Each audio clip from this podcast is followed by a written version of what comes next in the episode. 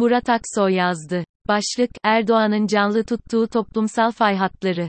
6 Şubat'ta yaşanan deprem sonrasında en çok konuştuğumuz konuların başında yer altındaki fay hatları var. Kuzey Anadolu fay hattı, Doğu Anadolu fay hattı, Batı Anadolu fay hattını artık biliyoruz. Ana levhaları, kırıkları biliyoruz. Öğrendiklerimizin hepsi yer altındaki fay hatları. Peki ya yer üstündeki fay hatları? Önceki gün yazarımız HDP İstanbul Milletvekili Erol Katırcıoğlu'nun Türk-Kürt fay hattı üzerine yazısı bu açıdan önemliydi. Siyasi iktidar ve onun destekleyenler, iktidar olma halini korumak için yıllardır sürdürdüğü kimlik politikaları ve siyasetiyle yer üstündeki fay hatlarını sürekli canlı tuttu. Öncelikleri zaman zaman değişse de muhafazakar laik, Sünni Alevi, Türk-Kürt gibi fay hatlarını sürekli canlı tutuldu. Bazen biri, bazen diğer üzerinden toplum manipüle edilmeye çalışıldı. Son olarak AK Parti Genel Başkanı ve Cumhurbaşkanı Erdoğan'ın Kızılay nerede diyenler yönelik sözleri bunun başka bir göstergesi. Erdoğan toplumsal fay hatlarını canlı tutmaya devam ediyor. Oysa görülmeyen ya da görülen ve özellikle istenen tablo şuydu, bu fay hatları canlı tutuldukça, farklı toplumsal kesimler arasında duygusal ayrışmadan zihinsel kopuşa giden bir uzaklaşma yaşandığı gerçeği. Siyasi iktidar bloku sahip olduğu kapalı devre yayın sistemi ile üzerinden yarattığı algı operasyonları özellikle kendi seçmenlerini içe kapatmaya, konsolayt etmeye ve kemikleştirmeye çalışıyor. AK Parti Genel Başkanı ve Cumhurbaşkanı Erdoğan da Cumhur İttifakı ortağı MHP lideri Bahçeli'de kullandığı kutuplaştırıcı dil, üslup ile kendilerine oy verenler dışında herkesi öteki ilan ediyor. Her gün dozu artan bu kutuplaştırıcı dil sadece söylem düzeyinde değil özellikle hukuk devreye sokularak öteki ilan edilenlerin bir kısmı ayrıca cezalandırılıyor. Bu siyasi üslup, dil ne yazık ki yaşanan deprem sonrasında da değişmedi.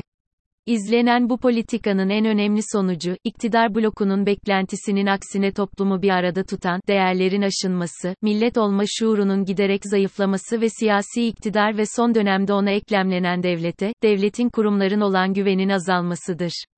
Bunu deprem sonrasında yardım için tercih edilen kurumlara baktığımızda net biçimde görüyoruz. Nereden nereye? 7 Haziran seçimleri öncesi MHP kolaylaştırıcılığıyla başlayan devlete eklemlenme, 15 Temmuz kanlı darbe girişimiyle hızlandı ve 2018'de hayata geçen Türk tipi Alaturka başkanlık sistemiyle bu eklemlenme tamamlandı.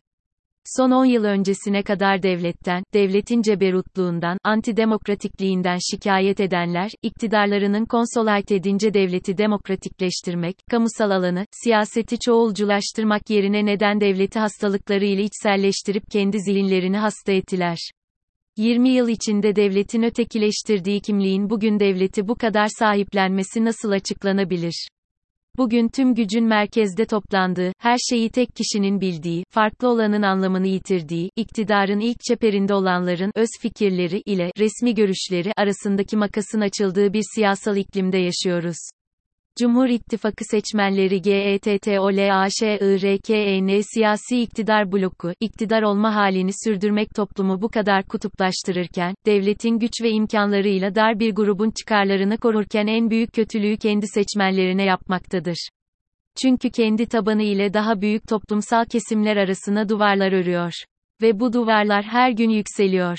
Bu yüzden Erdoğan ve Bahçeli en büyük zararı kendi tabanlarına veriyor. Açıkçası bugünler geçtiği zaman görülecek olan, içe kapanmış, ülke gerçekleriyle bağı kopmuş, toplumla mesafesi açılmış bir seçmen kitlesi AK Parti, MHP tabanı. Bunun Türkiye'ye bir faydası olmadığına söylemeye gerek var mı?